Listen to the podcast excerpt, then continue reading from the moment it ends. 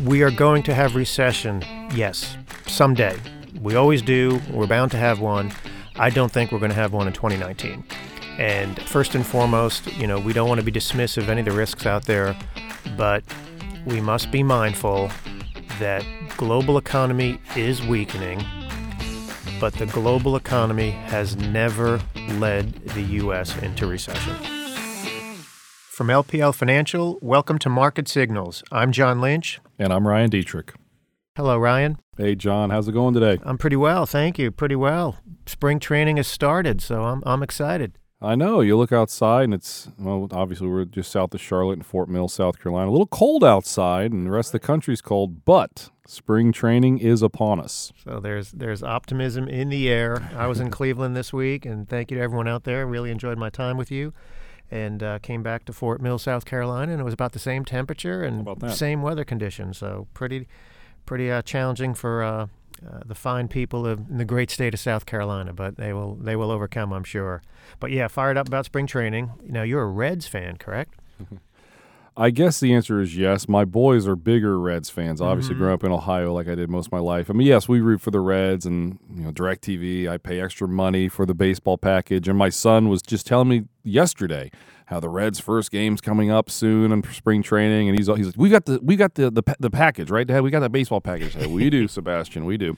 So yeah, he, he he's pumped. They are pumped. I I joke my kids about the last two Reds fans, but yeah, they did a lot of trades this year. We've got half the Dodgers. It seems, seems like we got a bunch of the old Dodgers players from last year. So we'll we'll see. It's all about pitching, right? In the end, it's all about pitching, and we'll see how their pitching does. But the Reds have had a rough, rough stretch for the last three or four years. So it's all about expectations. We'll just take 75 wins and call it a win. We'll see what happens well, this year. Well, that's the beauty of spring training, right? And uh, as you know, everyone was, has a chance. I was born in the Bronx, so my affiliations lie accordingly. And uh, that's right you know, congratulations to the Red Sox last year. And I always tell everybody, you know, that 28th World Series always seems to be the toughest one to win. So hopefully this year will be it. So we'll see. That's funny.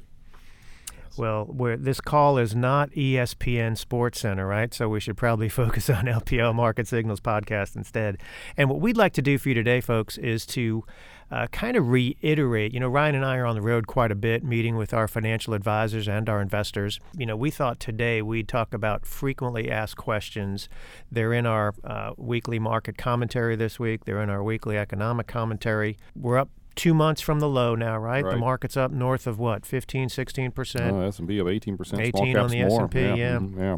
So if you look at an average stock, you know, equal weighted stock, uh, but nonetheless, we've got a a real good rally. And I just noticed in the questions I've received, and Ryan and I were discussing it, you know, there's some skepticism brewing, mm-hmm. right? And I think that uh, by reviewing some of these frequently asked questions, hopefully that'll provide you all with you know some sort of perspective as to what's happening because it's really been it's been a phenomenal rally uh, and when we think about the depths not only that the market hit but really the investment community sentiment in late December when uh, the S&P broke through the triple bottom. As we've shared on previous podcasts with you all the market always likes to retest history has suggested right? But there are unique doesn't always and there's unique circumstance whether you look at hedge fund outflows in December, the worst monthly outflow in a in a decade of this cycle, and also just the poor messaging or poor understanding of the Fed's message.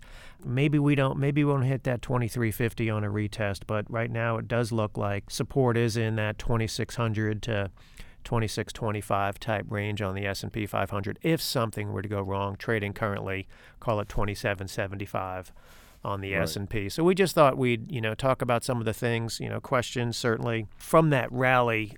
You know, it's been an impressive rally. We didn't really have time to set up any base camp, so clearly a V from call it 2750 in early December uh, down to 2350 on the S&P on uh, Christmas Eve and then rallied all the way back. So uh, very curious to see. But let's uh, let's talk about some of those frequently asked questions. We have about a half a dozen of them. So Ryan, I'll let you go first. Yeah, John. So I'll, I'll we'll start with an easy one, right?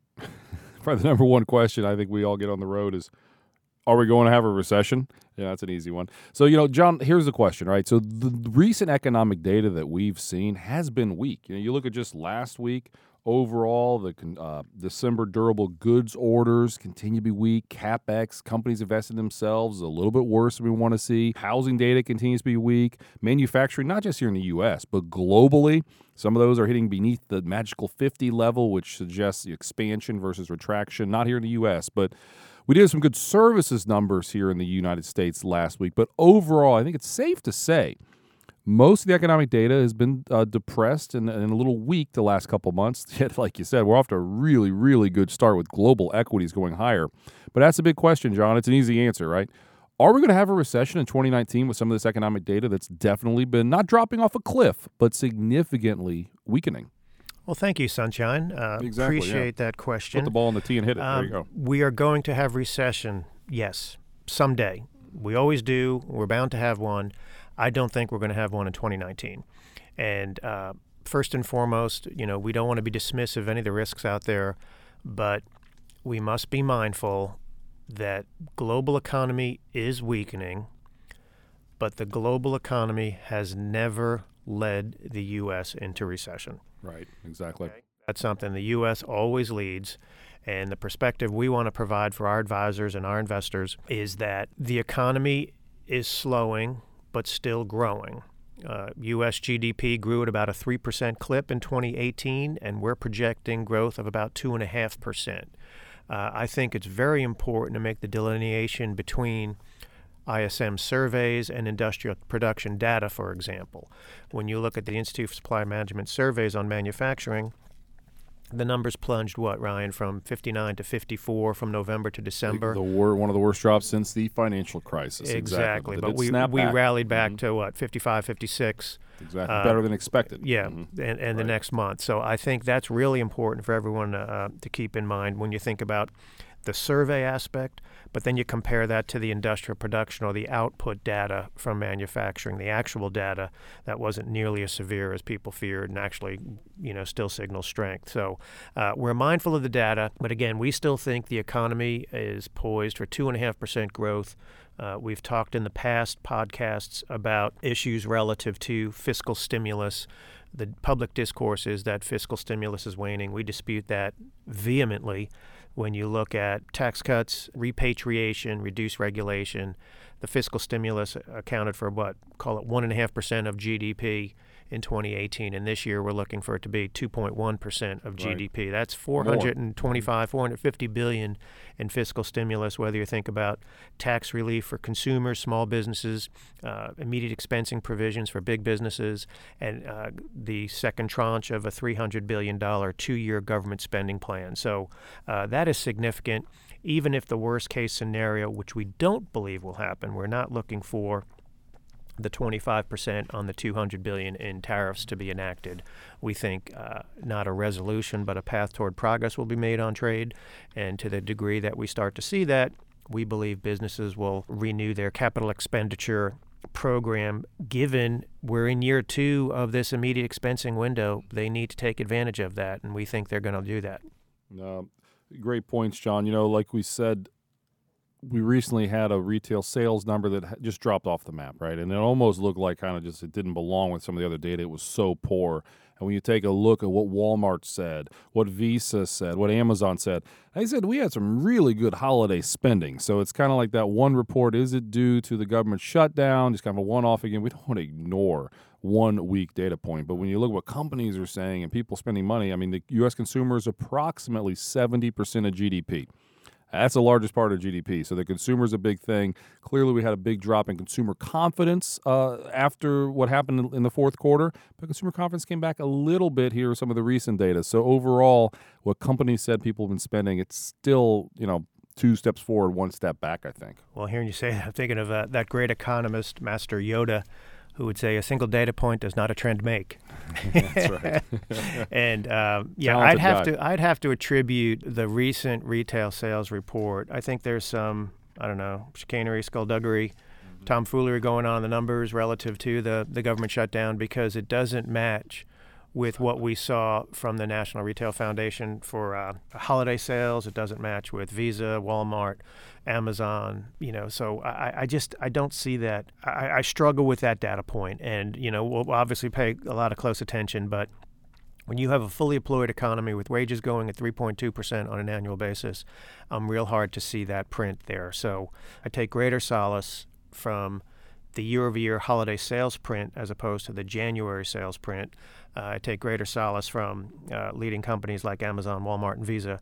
And uh, I think that combined with a fully employed economy with wages rising at 3.2%, I think that report will turn out to be an anomaly, uh, and we'll know that next month. Yeah, the one thing that I read about, and maybe we'll move on to a new subject here, but you look at um, what happens at Christmas time anymore. I know my family specifically, everybody gives each other gift cards, you know, and what, what we read was these gift cards, when you buy them, that actually doesn't count the retail sales. Re- those retail sales don't count until you actually use the gift card. And I saw on our, at the Detrick family household, right on our fridge, we had all these gift cards from Christmas just sitting there. Um, so, you know, if other people are similar to that, maybe that could be a small part to potentially this big miss that we had is it just consumers like to give each other gift cards now for the holiday season. I thought so. you had market technical charts on your refrigerator to teach your children about that. No, stuff. that's just that's just Gus trying to draw a straight line. That's Is that all. right? it's, it's, it's, it's, uh, anything but, but he's getting better. You know, n- nonetheless, it's kind of funny. So, John, the one, retail sales cards, right, will be showing up in inflation mm-hmm. data as well, right? Exactly. Yeah. So let, let's move on then. So, like you said, one more thing on the economy, then we'll talk about stocks to finish things up. But on the economy, inflation data continues to be tepid, I think, at best. You know, core CPI continues to hover around 2%, maybe a little bit above.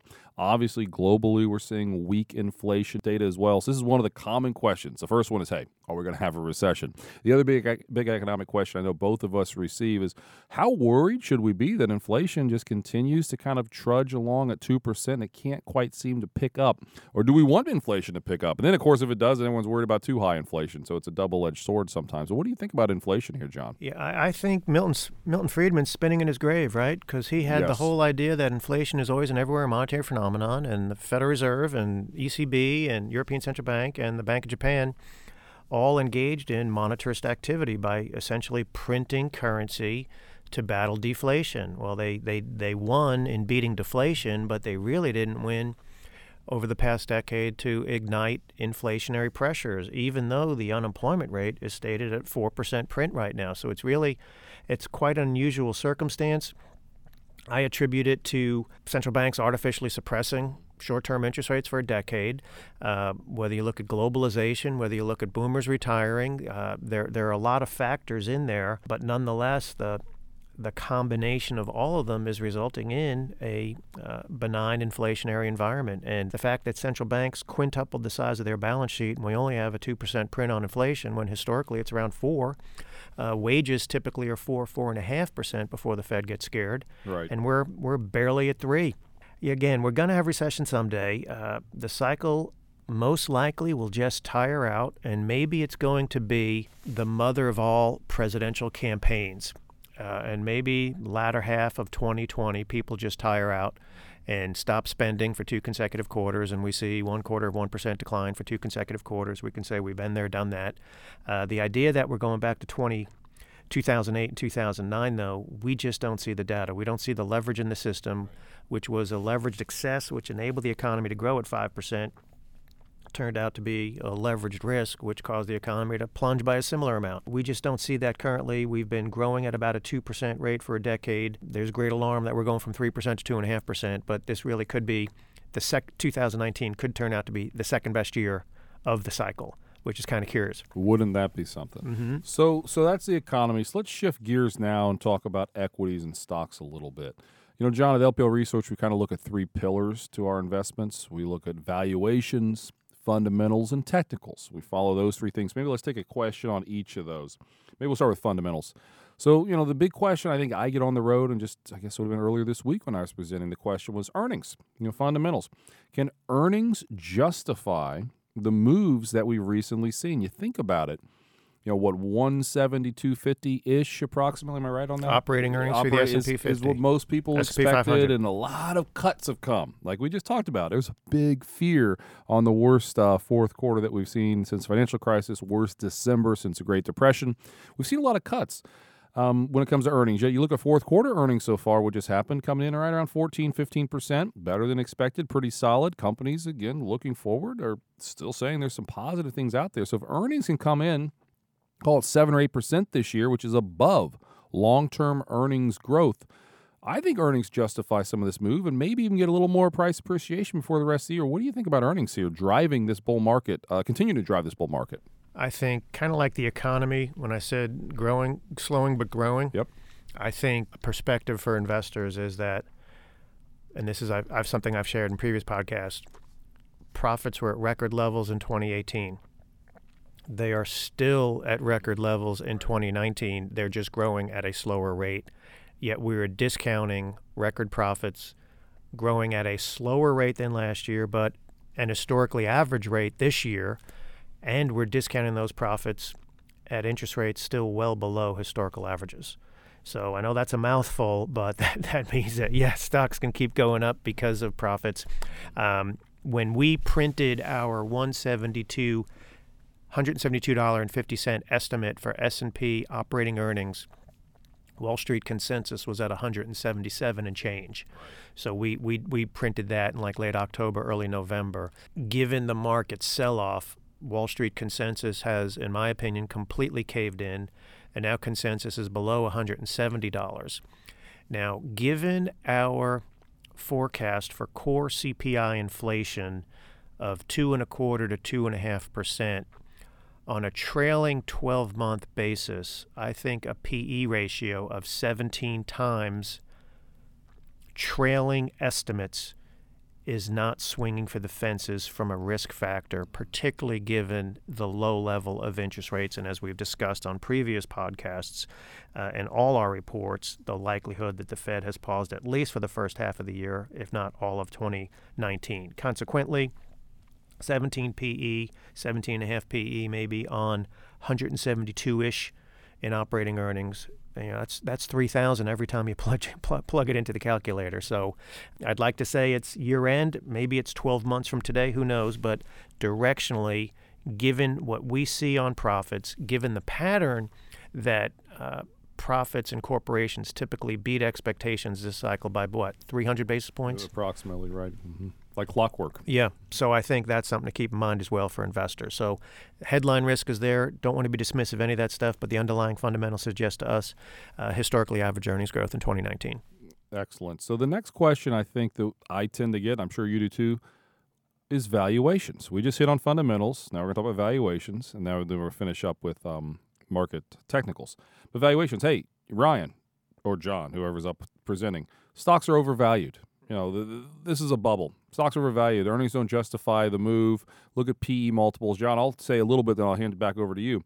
You know, we look at S&P 500 forward PE earnings ratio right now. It's only at 16. That is right in line with the last couple of decades. Then, when you factor in inflation, like we've just laid out and discussed, still on the lower end of where it's been the last six decades, low inflation, low interest rates, a P multiple of 16 is actually one could argue relatively cheap. So that's something to be aware of. But John, I know there's a different way of looking at stocks.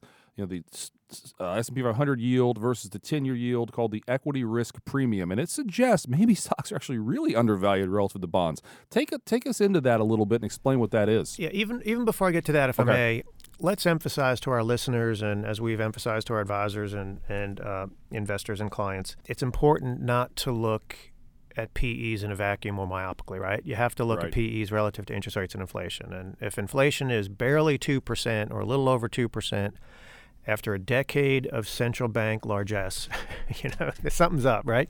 And if historically CPI grows three and a half percent or four percent since World War II, and we could barely get a two percent print sustainable, that has to speak for something, right? On multiples. Uh, also, the ten-year Treasury, if you want to look at that as the benchmark, since World War II, it's averaged what 675, 680, yes. 685, something mm-hmm. like that, and we're barely what we're 400 basis points below that that's got to be worth something for multiples. So you factor those two things in and look at inflation and interest rates. Again, we don't think a 17 trail is expensive. Now, to your point about the equity risk premium, we included that in our weekly market commentary. And again, we don't want to get too geeky there, but I think it really shows the importance of the interplay between interest rates and market PEs and ultimately profit and market growth.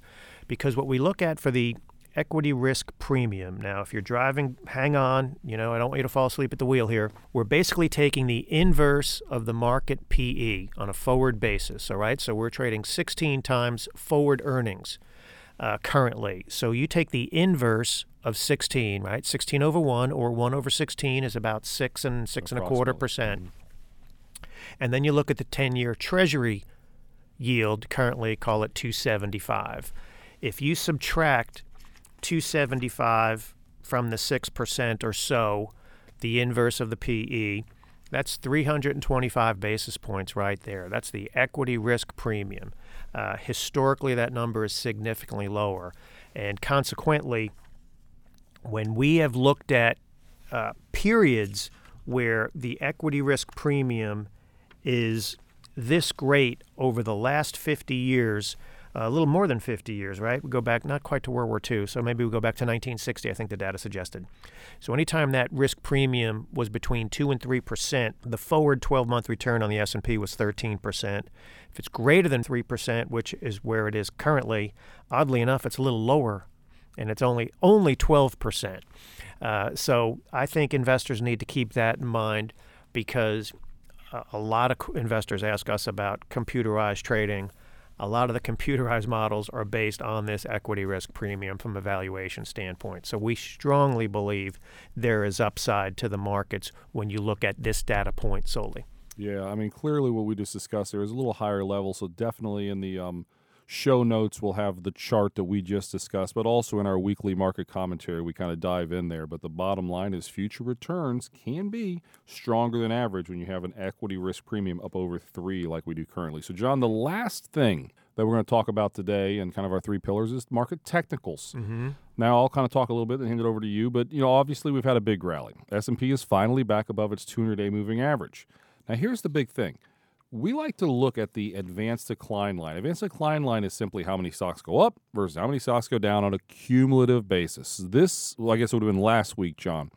The NYC advanced decline line, the NYC common stocks only advanced decline line, the OEX 100, that's SP 100, and the SP 500. All those advanced decline lines made new all time highs. Small caps did not, but you know, it's not perfect. So that's a lot of market breadth. I, I remember various times in my history when market breadth tends to lead price. So we've got various things participating on the upside, which is a really, I think, a really strong thing. That doesn't mean you can't have a 10% correction. That mean you can't have a 15% correction. But I don't want to say never because you know compliance doesn't like that word, but it's extremely rare yeah, to have a or new guaranteed exactly, or yeah, will. Can't, can't use those bad words. Those are very bad words. But you know, in the midst of bear markets, you don't have advanced decline lines breaking out to new highs. So that's a positive. The other thing I wanted to touch on though, just uh, two weeks ago, we had over ninety percent participation. Right? Participation. Ninety percent of SP 500 components above their 50-day moving average. What in the world does that mean? Well, that's one of the highest levels ever. We went back to using Bloomberg data back to 1990. Three months later, after 90% of stocks are above their 50 day moving average. The SP 500 was higher 12 out of 13 times. Three and six month returns, really solid. Again, all the data you can find in the weekly market commentary. But a super overbought market, like we are in, you could argue right now, near term, sure, some type of correction could make sense. But three and six months later, it tends to resolve higher. It's the market's way of saying, hey, something's, something's really strong here. This could be a positive thing, not a negative thing. And the data for the 12 month print on that forward returns when you had 90% above their 50 day was north of 12%. Very Similar number. consistent to the equity risk premium. Exactly. Very curious how some of these data points work, right? When they all work together, maybe maybe there's something behind this.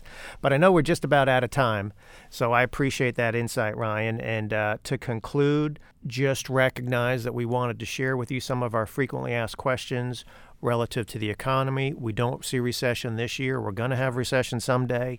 But the idea that we can go back to something like 2008, 2009, we don't see fundamentally in the data. Our best guess right now is a late 2020, early 2021. This economy just tires out, and potentially the catalyst for that is not only the age and or duration of the cycle, but what could be a very, very challenging presidential election season, which could weigh on sentiment temporarily. So, uh, but the fundamental data, fully employed economy, wages rising at a healthy rate. The real key is getting a bid back on trade.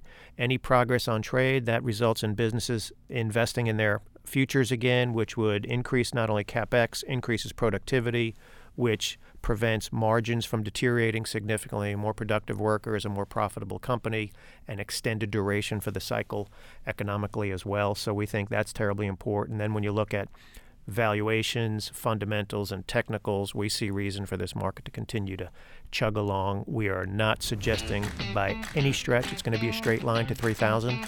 Uh, we think the last 15% was the easy part, and the next 10% or so I think is going to be very difficult. But when you go through difficult periods, focus on the fundamentals. That's right. What's not going to be difficult though is turning on your TV and watching a little spring training. So everyone enjoys That's spring right. training. That's Hopefully right. better weather is coming and maybe a continued bull market and decent economy this year. So John, thank you very much. Had fun. Take it away. Well, that's it for this episode. Join us next week when we'll continue to analyze and discuss market signals.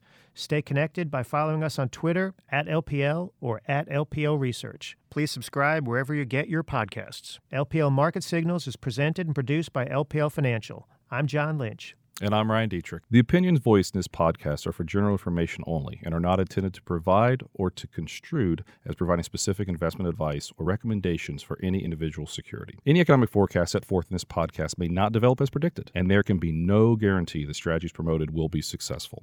All performance reference is historical and is no guarantee of future results. Investing involves risks, including potential loss of principal.